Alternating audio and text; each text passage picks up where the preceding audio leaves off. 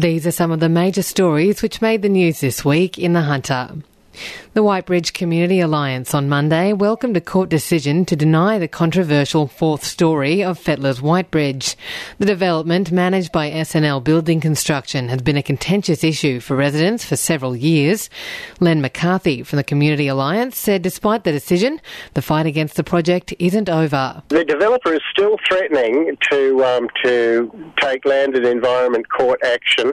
The next thing that they're threatening to do is to take the council to court because they no longer want to fulfil their agreed conditions.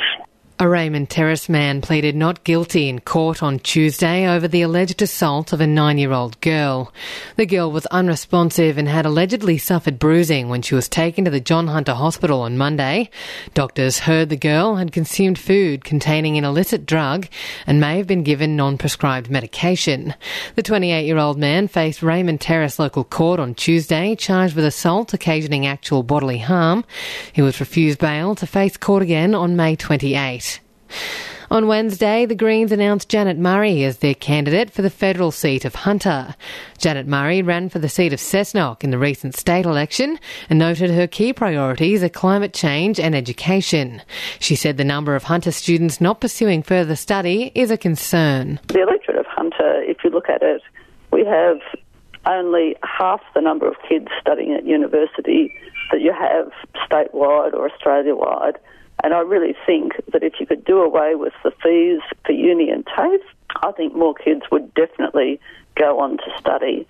Meanwhile, One Nation announced Hunter surgeon Dr Barry Reed as part of their Senate team. The Newcastle surgeon has worked for 20 years at the John Hunter Hospital and said his experience working with people gave him the push into politics. I feel very strongly that Middle Australia hasn't left the two main political parties. Both parties have left us, abandoned us, because our problems are ignored while both sides create bigger problems instead of solutions. So this lack of care for solving our issues and ignoring our problems led me to put up my hand, stand up for all Australians. Police made an arrest on Wednesday afternoon over an armed robbery at Mayfield on Tuesday. It's alleged the woman entered a chemist on Maitland Road and threatened a store attendant with a knife around 3 p.m, demanding prescription drugs. She fled the scene and officers were unable to locate her during a search. Police executed a warrant at a home on Douglas Street, Stockton, on Wednesday afternoon and arrested a 35-year-old woman. She was granted strict conditional bail and will face court on May 16. With the federal election approaching, the United Australia Party promised property buybacks on Friday for Williamtown residents affected by PFAS. Senator Brian Burston revealed the party's PFAS policy includes following the recommendations of the recent inquiry into management of the chemical.